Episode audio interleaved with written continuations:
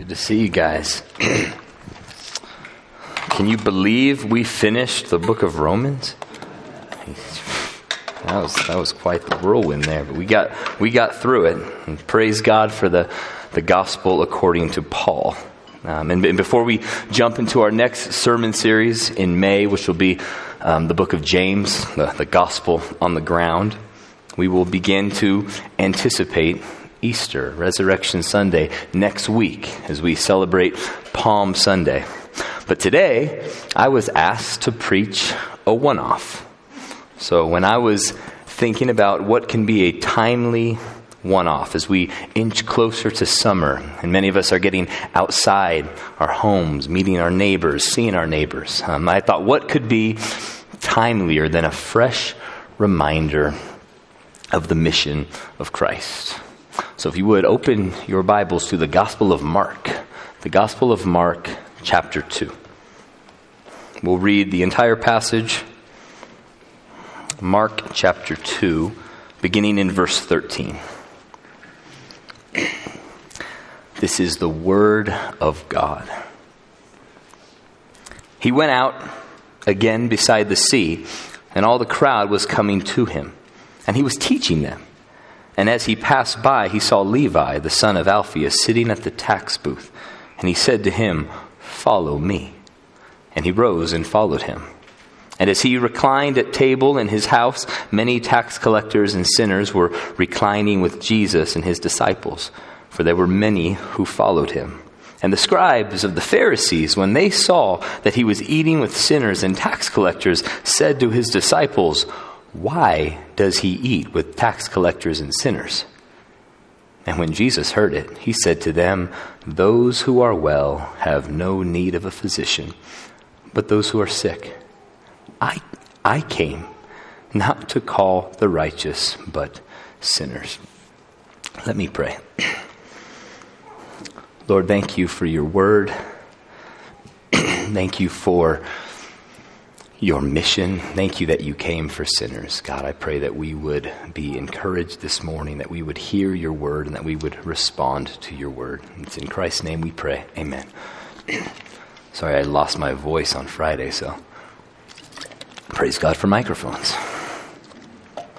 So, m- my wife, Holly, and I are going to get into gardening this spring. Um, I, am actually extremely excited, quite frankly, because I, I, need some hobbies. Eh, it, we planted our first tree last spring, though it wasn't by choice, our good old HOA made us.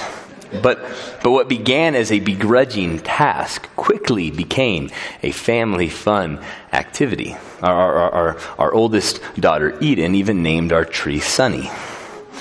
But as I was reading a book recently that was getting me excited, ex- excited for gardening, I heard of a horrible story about a tree in California named Prometheus.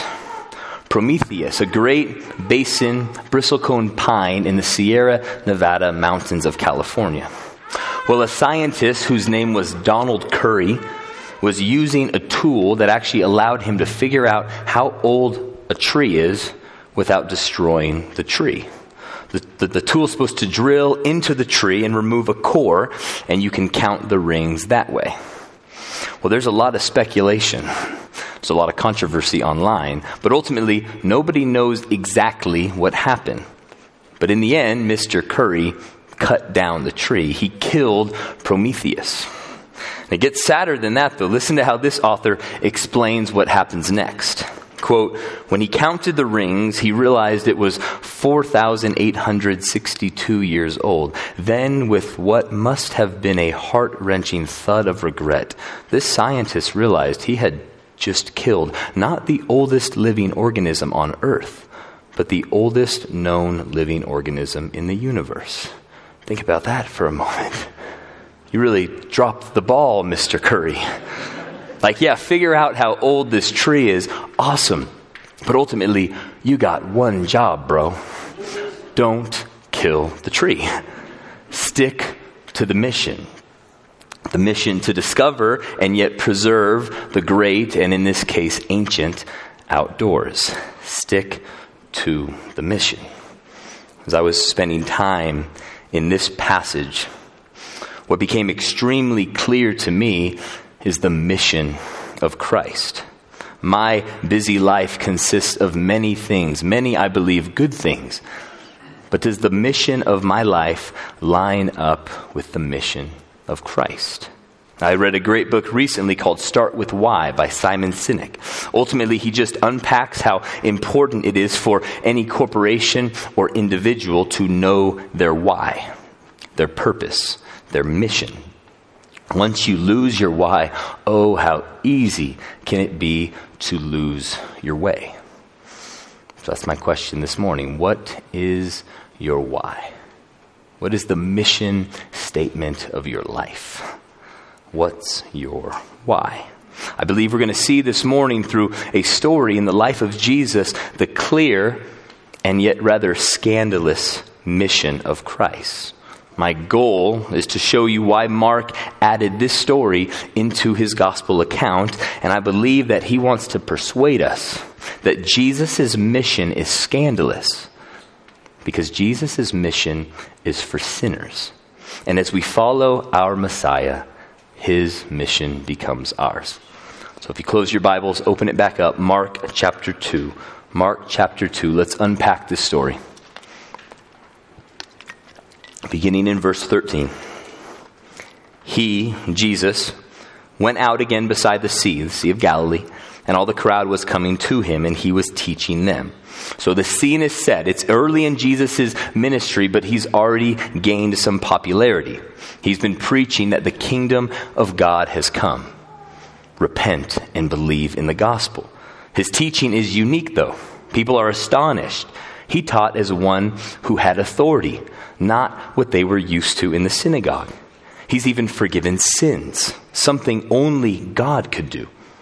But this homeless Middle Eastern Jewish rabbi is not only teaching and forgiving, he's also physically healing.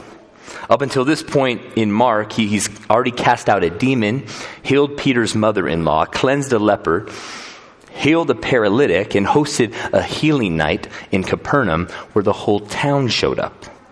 Man, if they had Twitter, Mary's son Jesus would have been trending. So as he's out beside the Sea of Galilee, there's a crowd listening to this new teaching. What he's teaching here, we don't know. That's not Mark's point to our passage. What we do know is his ministry is gaining momentum. Jesus is becoming rather popular. More and more people are being drawn to him. If this crowd knew one thing, they knew that this Rabbi Jesus, who was beginning to call disciples to himself, could do what their doctors were unable to do and spoke with an authority they were not used to. The last time Mark tells us Jesus was beside the sea, he was calling Peter, Andrew, James, and John to be his disciples, to follow him. And in the middle of their occupation as fishermen, they count the cost, retire early with no pension, and follow Jesus. It seems like he has a way for making his way into our lives without any warning. Look at verse 14. He's at it again. As he passed by, he saw Levi, the son of Alphaeus, sitting at the tax booth. And he said to him, Follow me. And he, Levi, rose and followed him. Jesus has passed by the sea and has now walked into town. He's back in Capernaum. At the tax booth, who does he see? Levi, also known as Matthew. Jesus' disciple draft leaves you scratching your head. This is not your typical all star lineup. These guys look more like the bad news bears. Jesus now adds to his team the one who, have, who, who, would have been collecting taxes from merchants and fishermen, like Peter and the others, in the form of tolls on whatever goods or fish they brought in. When you think of tax collector, don't just think IRS. I mean, April 15th is coming, 12 days away, and I'm a procrastinator. So I have a lot to do until that day comes. And when I think about the IRS, I don't just sit down with a smile on my face. Most of us have, have zero fondness for the IRS, but like we learned in Romans, we honor God by paying our taxes, so we do. At the same time, there's no deep hatred for IRS workers. Like if I saw an IRS guy at Walmart, although I don't think they wear IRS hoodies, so I'm not exactly sure how I know he's IRS, but I wouldn't be tempted to go beat him up. Not in Israel. These tax collectors, like Levi, are traitors. They're hated, despised, the worst of the worst, enemies, corrupt. These ethnic Jews, like Levi, would betray their own people, including their families, and do what the law forbids transact business with Gentiles. Working for Herod Antipas in Levi's case, and they would make their profit by the margins between what Rome took and whatever these tax collectors wanted to make. And they were known for their greed. They would leave their families and ethnic religion for the religion of money, power, and possessions. The early collections of, of, of, the Jewish oral tradition lumps them into the same category with, with thieves and murderers. Once a tax collector, you were expelled, expelled from the Jewish place of worship, the synagogue. Unable to judge or witness in court, if a tax collector even touched your house, it would be deemed as unclean or even worse than unclean. One commentator, James Edwards, says it may be that contact with Levi was actually more offensive than contact with a leper, since a leper's condition was not chosen, whereas a tax collector's was. So when Jesus walks up to this tax booth, he's walking up to what his culture deems as the scum of the earth. There's even a chance Peter, Andrew, James, and John knew Levi. So they might have been shaking their head like, Not this dude, Lord. This guy's been ripping us off for years. And what does Jesus say to him? Follow me. Follow me. In our passage, we don't have much of an inter- interaction. We, we know that Levi rose and followed Jesus.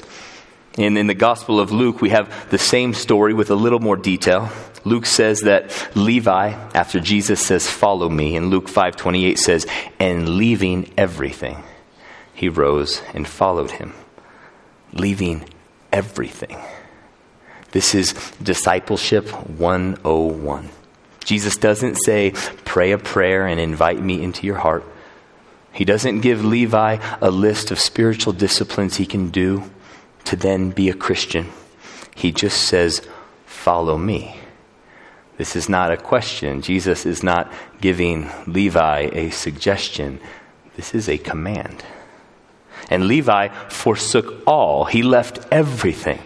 I imagine him dropping his pen right there in his notepad and following Christ, leaving his career in the rear view mirror. Levi had most likely heard about Jesus.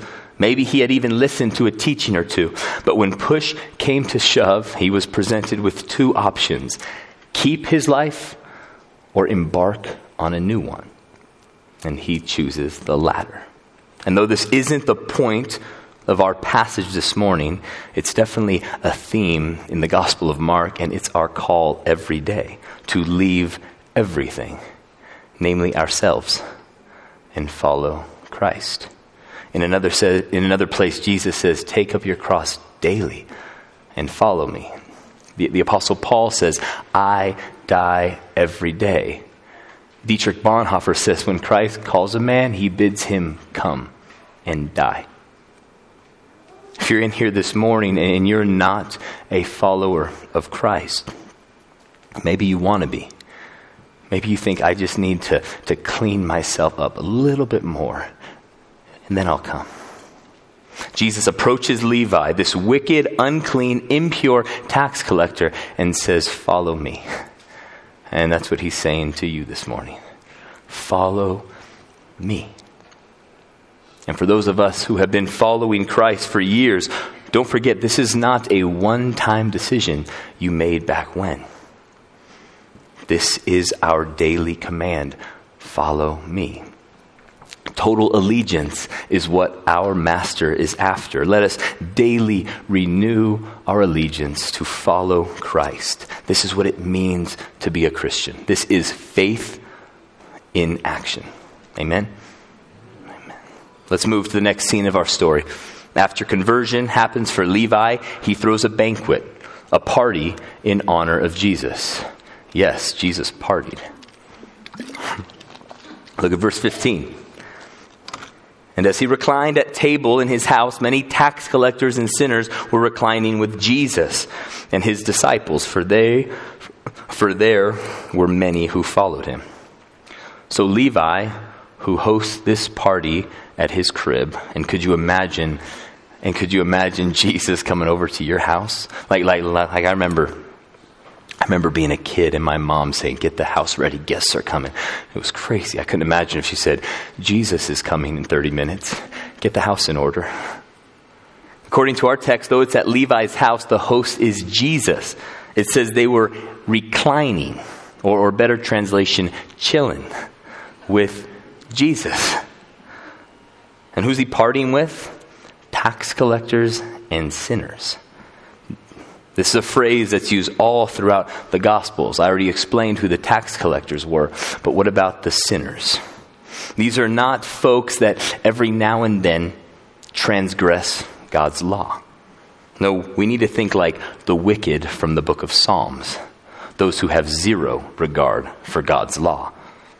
Those who are eating bacon wrapped hot dogs with their Gentile friends on the Sabbath during halftime of a soccer game only to leave from there to go to the casino, maybe end the night at the strip club. Jesus was hanging with the hooligans, the rebels, the wicked, the sinners. I mean, all throughout the gospel, he's being accused of being a friend of tax collectors and sinners, prostitutes, accusations of gluttony and being a drunkard himself because of his company at these parties. Let's just say Jesus probably ain't getting voted in to be the next Southern Baptist Convention president. But though these tax collectors and sinners have invited Jesus over for a celebration, the theologians stand outside the party in condemnation for Jesus' actions. Look at verse 16. And the scribes or scholars of the Pharisees when they saw that he was eating with sinners and tax collectors, said to his disciples, Why does he eat with tax collectors and sinners?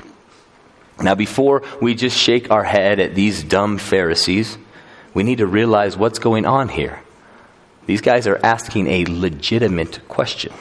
Jesus, this new religious teacher, like them, is doing things in this moment that is unlawful to do according to their shared Bibles. There is no New Testament yet, no new covenant. All they have is the Old Testament scriptures. And if the Pharisees are known for anything, they are known to be scrupulous about obeying the commandments. They are zealously devoted to keeping the law. Ritual or moral impurity is a big deal, and Jesus is rubbing shoulders sharing drinks, laughs, and a meal with those who are impure. Not okay, Rabbi Jesus. Again, the Pharisees or any Jew realizes that disobedience to God's law is what caused the exiles. God's people displaced from God's land.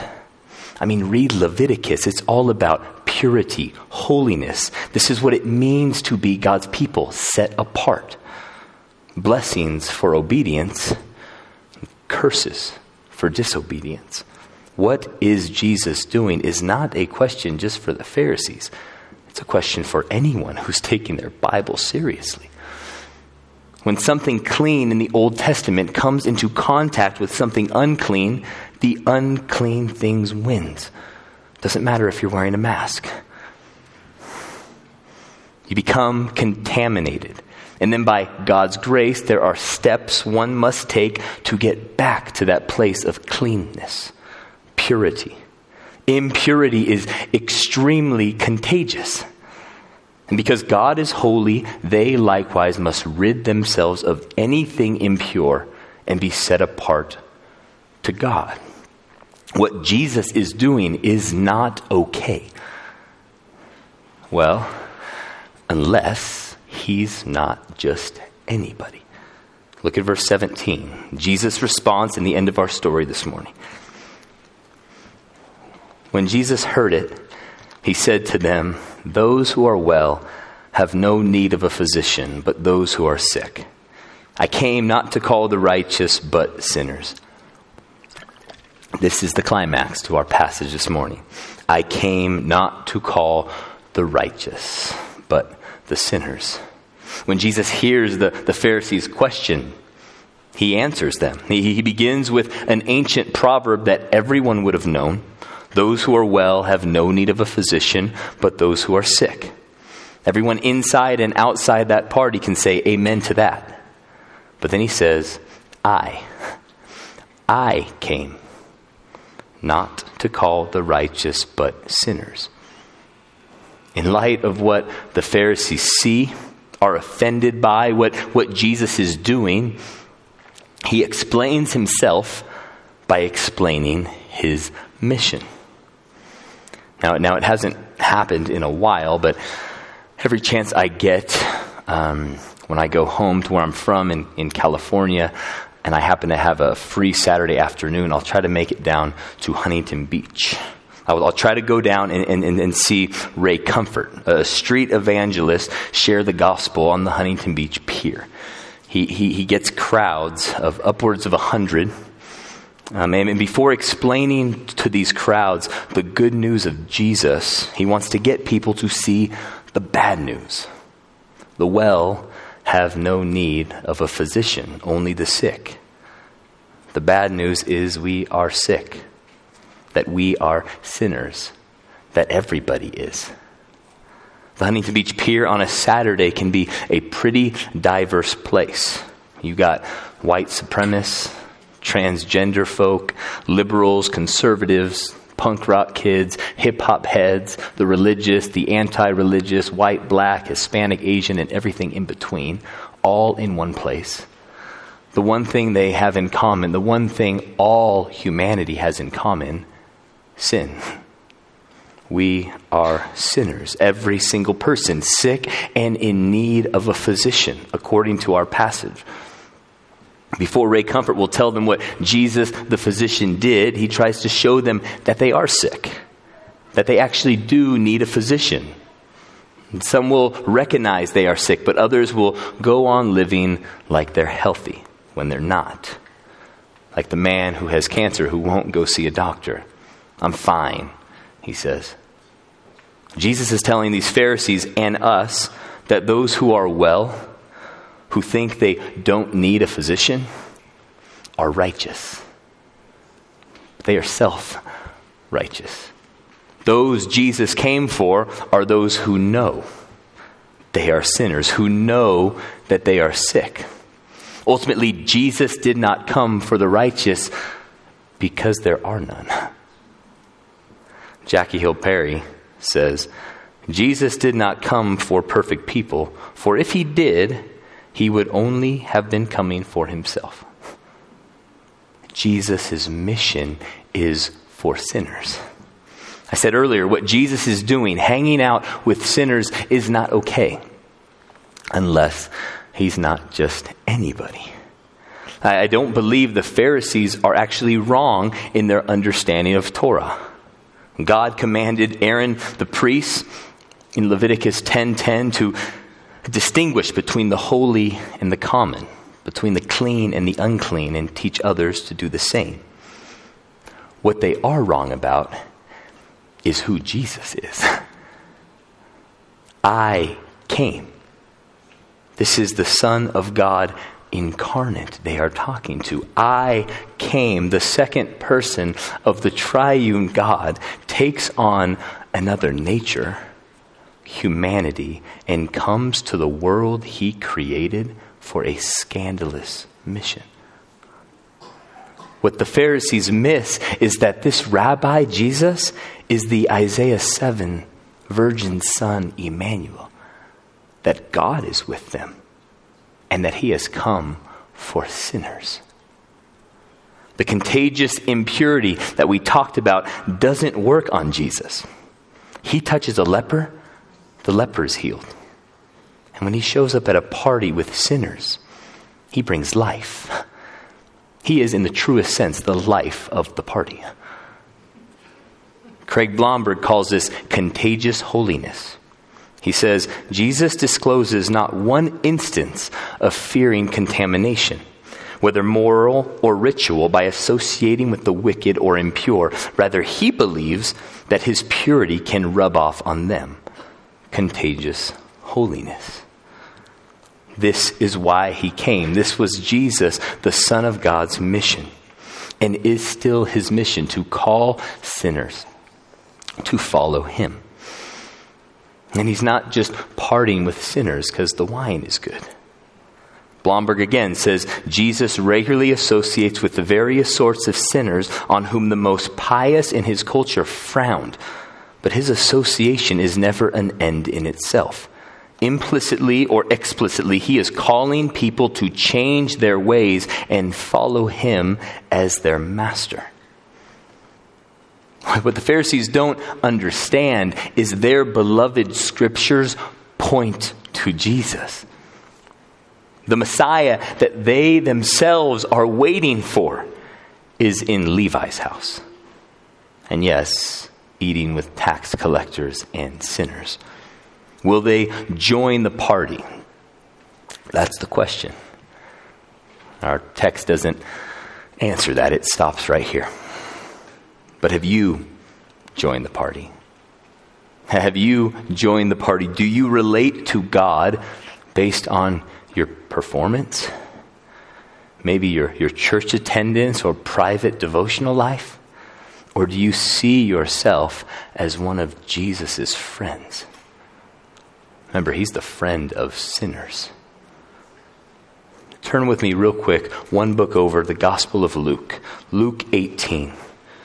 We'll read the parable of the tax collector and the Pharisee. Luke 18, starting in verse 9.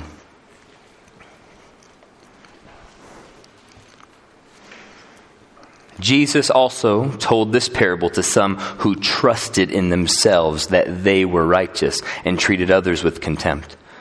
Two men went up into the temple to pray, one a Pharisee, the other a tax collector. The Pharisee, standing by himself, prayed, Thus, God, I thank you that I am not like other men, extortioners, unjust, adulterers, or even like this tax collector. I fast twice a week.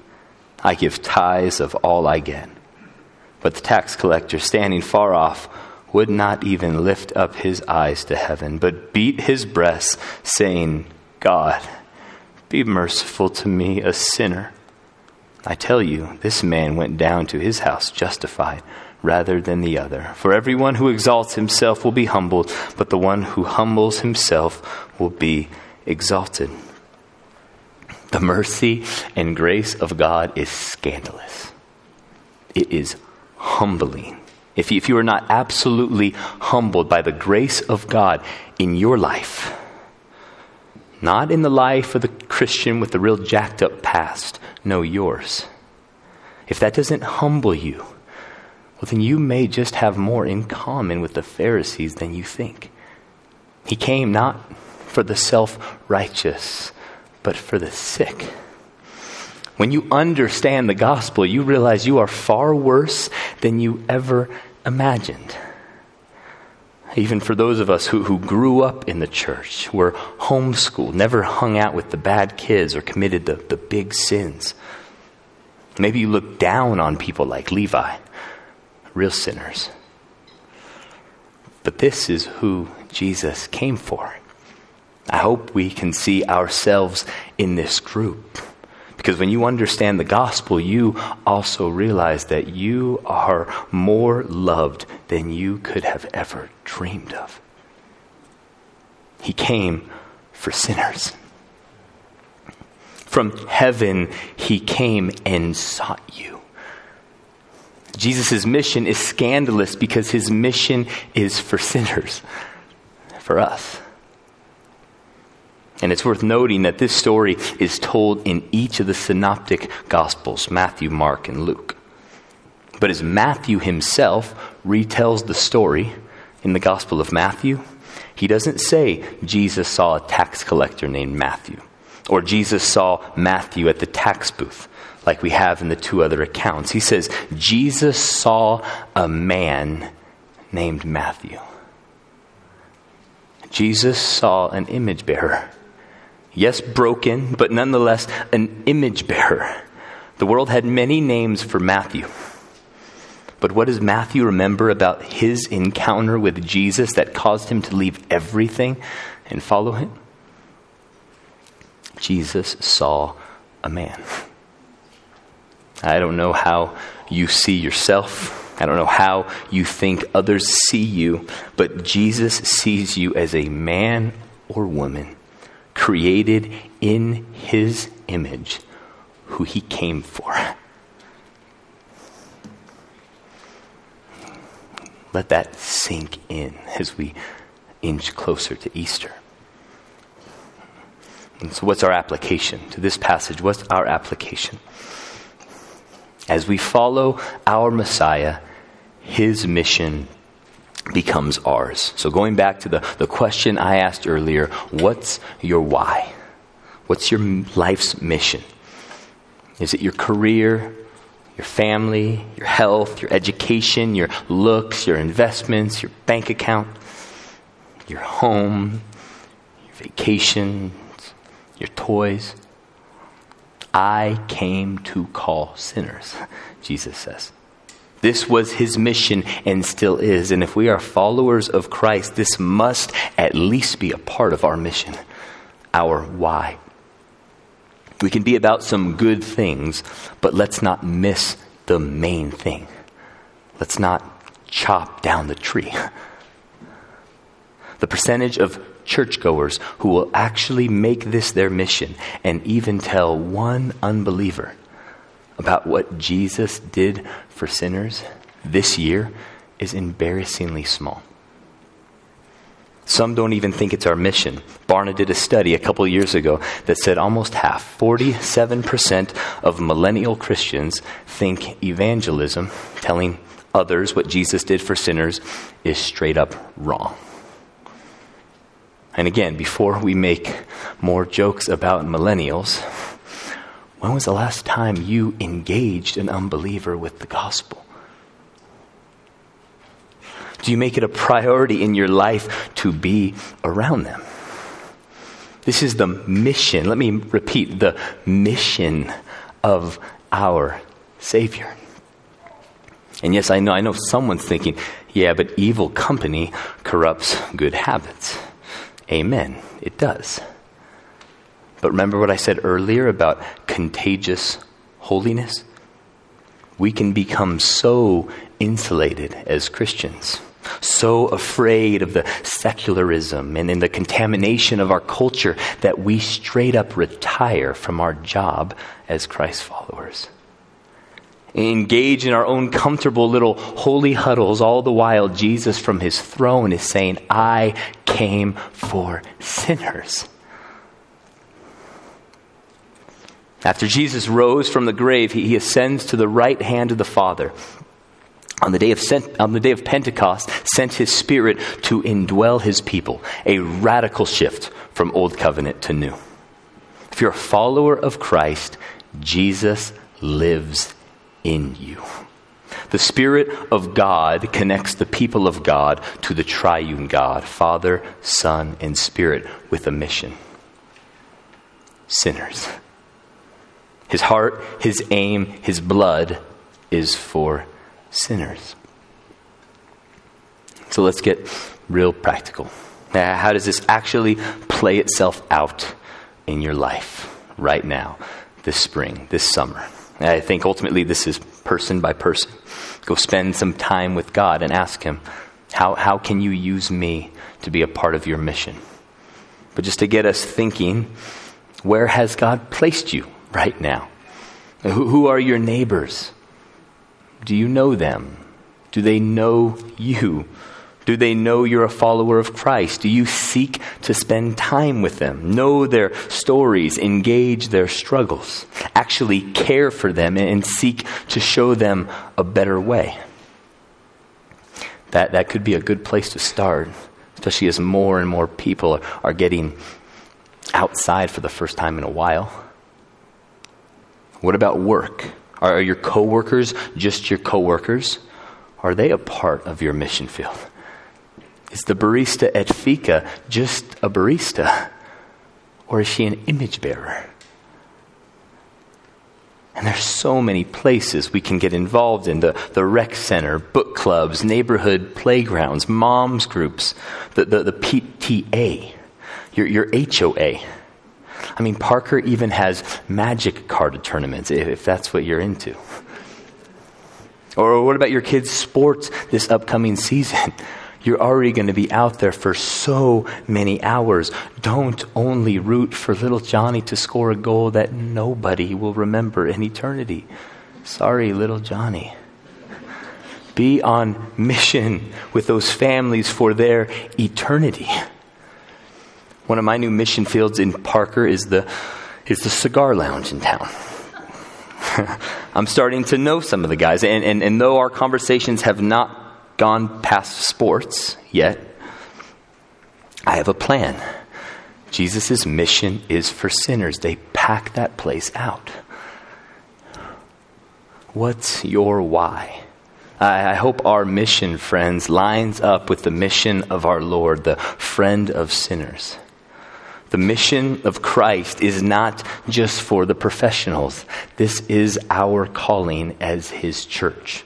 This is why we're being equipped for the work of ministry. We, we don't exist as Christians just to participate in some worship on Sunday morning, hear a, hear a sermon, say, I got fed this morning, Pastor, and go home. We exist for mission. What's your why?